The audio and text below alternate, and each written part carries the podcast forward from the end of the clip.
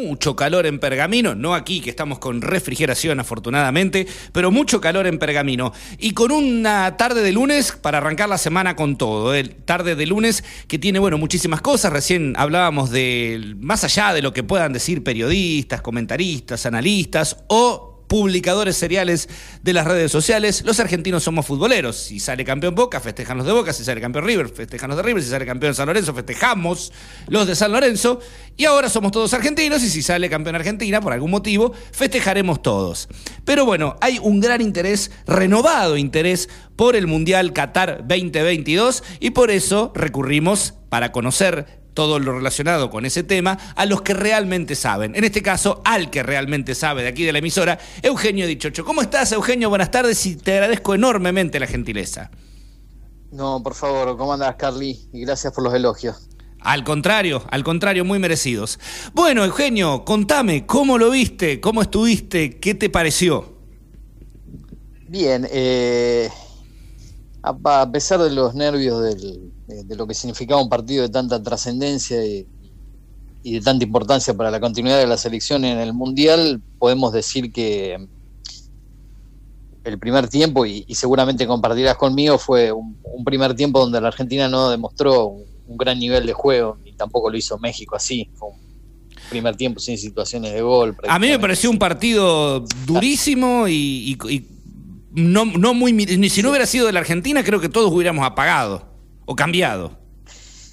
Sí, sí, sí, te pones a pensar en el primer tiempo no hubo llegadas al arco, solamente un cabezazo de Lautaro Martínez por arriba que se va desviado y la chance que tuvo con un tiro libre eh, México que, termina atenazando, por decirlo así, eh, el Dibu Martínez y, no más que eso, después eh, la tenencia de la pelota fue más que nada de la selección argentina, pero sin generar chances de gol, con algunos jugadores de muy erráticos en cuanto al manejo de la pelota, los pases, por destacar uno, Rodrigo de Polo en Argentina, pero fue un primer tiempo para el público neutro, para el que no estaba, digamos, sufriendo viendo el partido, extremadamente aburrido. Y así se mantuvo prácticamente hasta, hasta casi los 20 minutos del segundo tiempo cuando Argentina abrió el marcador. O sea que podemos decir que fue todo más que nada nervios, tensión para, para el público, para los argentinos, también para los mexicanos seguramente que se jugaban mucho.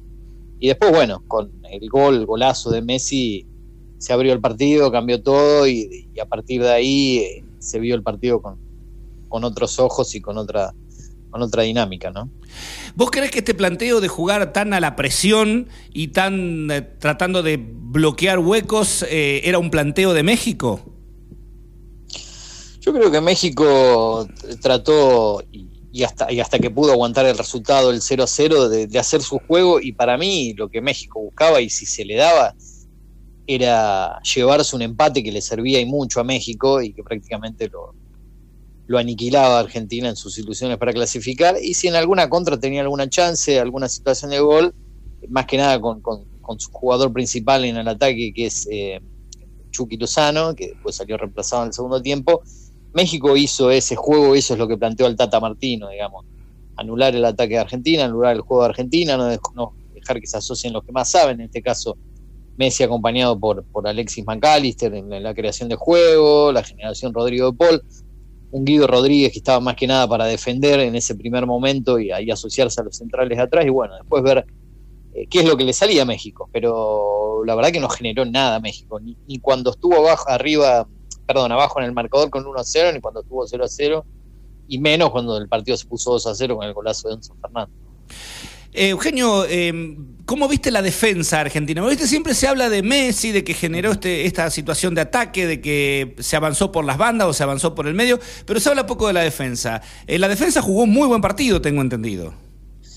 Sí, yo me acuerdo que el día que dialogamos, ya un poco descolocado con, los días con el partido de Argentina por medio, creo que fue el miércoles de la, de la semana pasada. Así fue.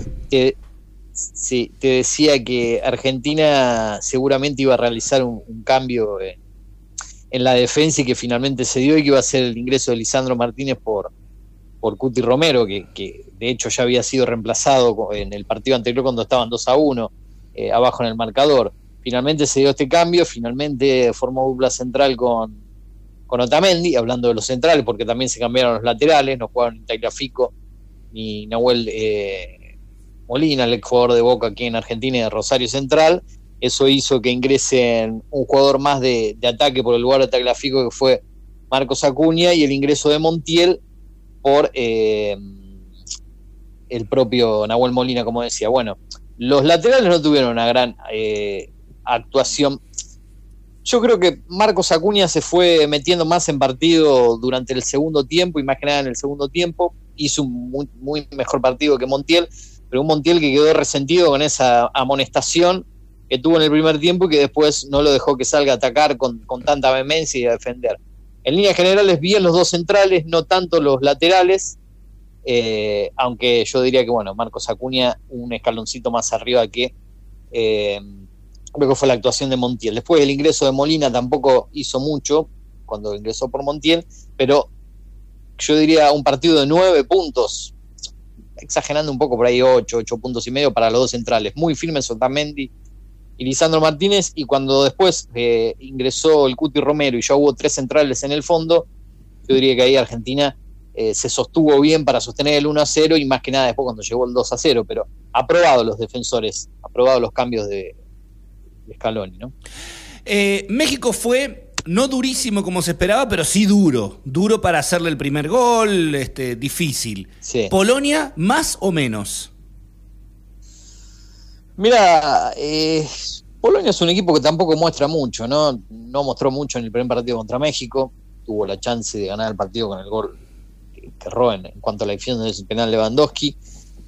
Tiene a Zelinki arriba, tiene al jugador de, Juventus, el otro atacante, si no me equivoco, es Milic. Tiene buenos jugadores arriba, tiene una, defensa firme, un equipo firme, pero no, no muestra demasiado. Yo creo que sí va a ser un partido más duro que México para mí en cuanto a la propuesta, digamos, ofensiva que va, va, a ofrecer Polonia, porque como decía, tiene buenos jugadores arriba, y Polonia, a pesar de que el empate lo puede dejar con, grandes chances de clasificación y sería muy probable que ya creo que con el empate clasifica, estaba haciendo números Polonia, pero no va a querer especular con eso. Y Argentina prácticamente va a estar obligado a, ganarle porque un empate lo podría dejar afuera tranquilamente si se da o una victoria de México eh, viendo la diferencia de goles o si da una Arabia Saudita sí porque Arabia sería los seis puntos. Así que Argentina contra Polonia lo que eh, va a necesitar es eh, más asociación entre los jugadores de arriba. No sé si se sostendrá en, el equipo Lautaro Martínez, aunque es el nuevo inamovible de Scaloni,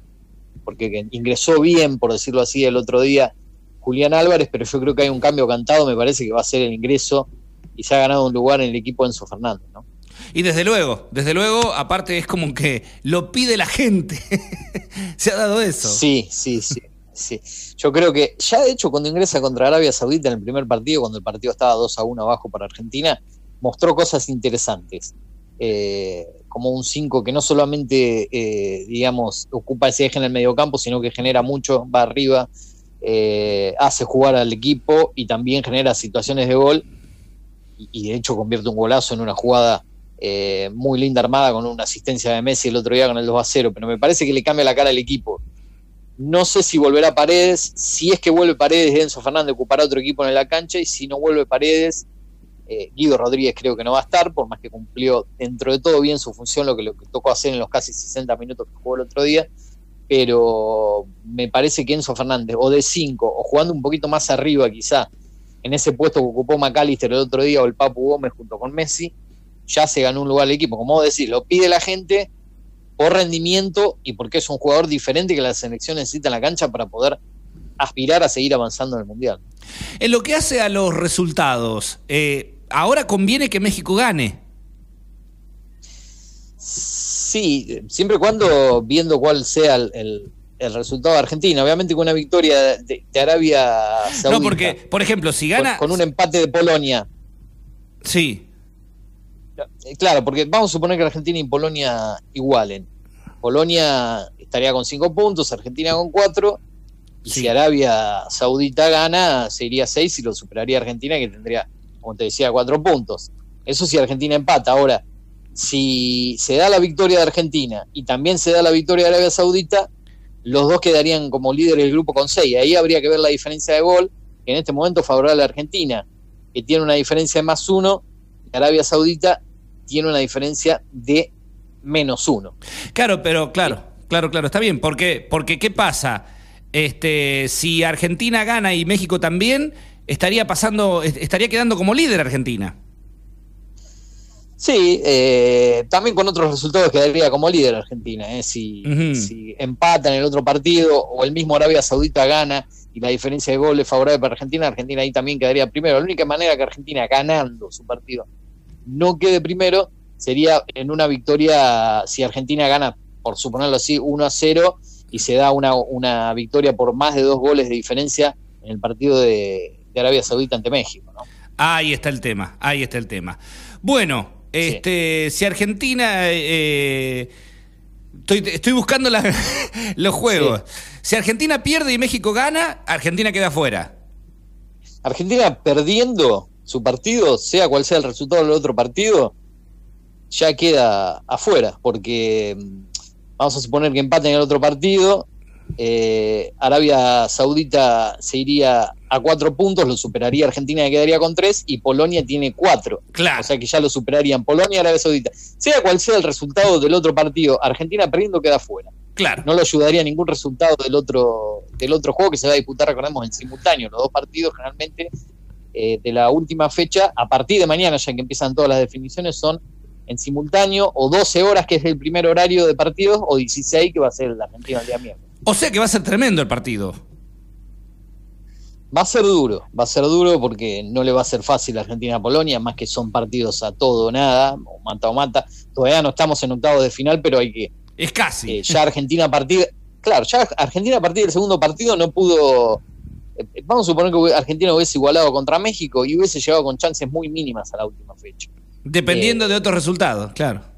Exacto, ahí sí o sí hubiese que eh, ganar el partido contra Polonia y ver qué sucede entre México y Arabia Saudita. Pero bueno, eso ya, ya no sucedió, Argentina ganó su partido y no, no podemos ver eso, pero sí pensar en lo que pase en el próximo, donde Argentina, si quiere aspirar y hacer eh, un buen papel en el Mundial, seguir avanzando, tiene que ganar la Polonia, no puede depender de, empatar y ver qué pasa en el otro partido. Por más que tenemos de un antecedente en el Mundial 2018 donde sucedieron cosas similares, donde Argentina pasó solamente con cuatro puntos.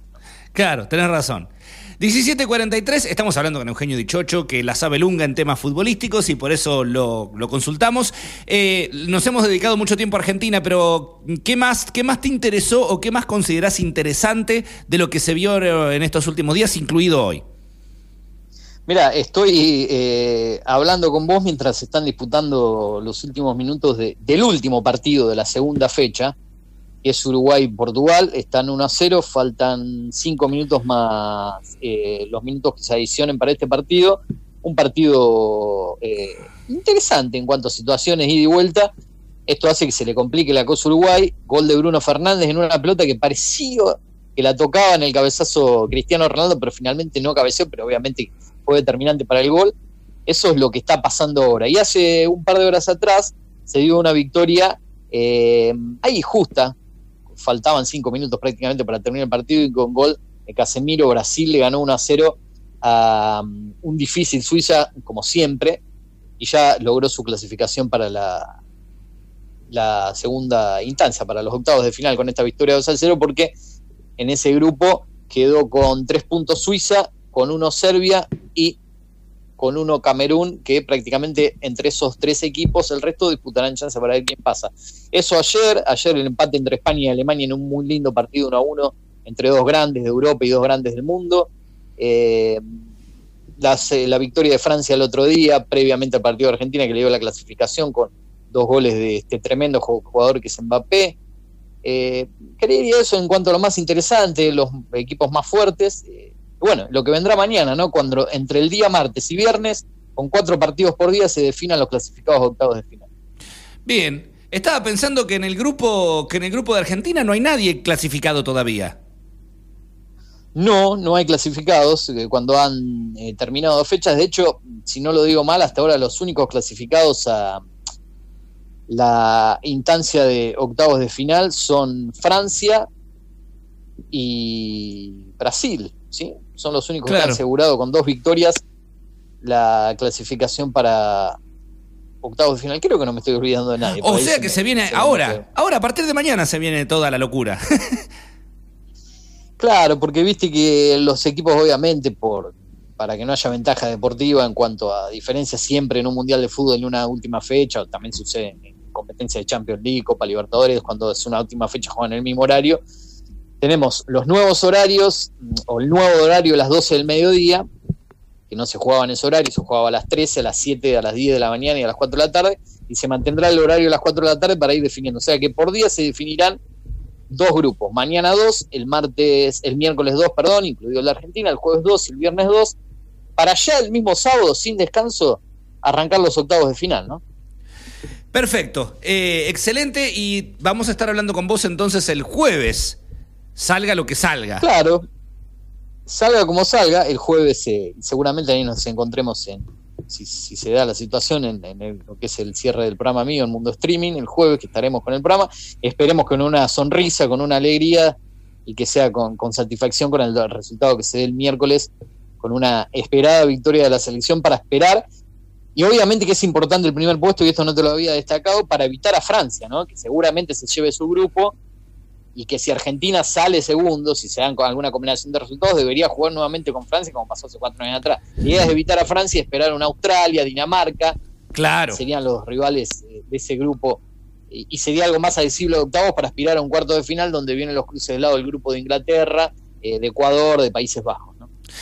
Perfecto, completísimo. Como siempre, Eugenio, muchas gracias. Siempre es un gusto. Me va a quedar de este mundial estas charlas con vos, analizando el, mundial y teniendo todo un panorama mucho más amplio de lo que uno puede entender o de lo que uno puede escuchar o leer. ¿no? Confío en tu, en tu conocimiento del fútbol y cómo estás siguiendo el mundial. Así que gracias de vuelta.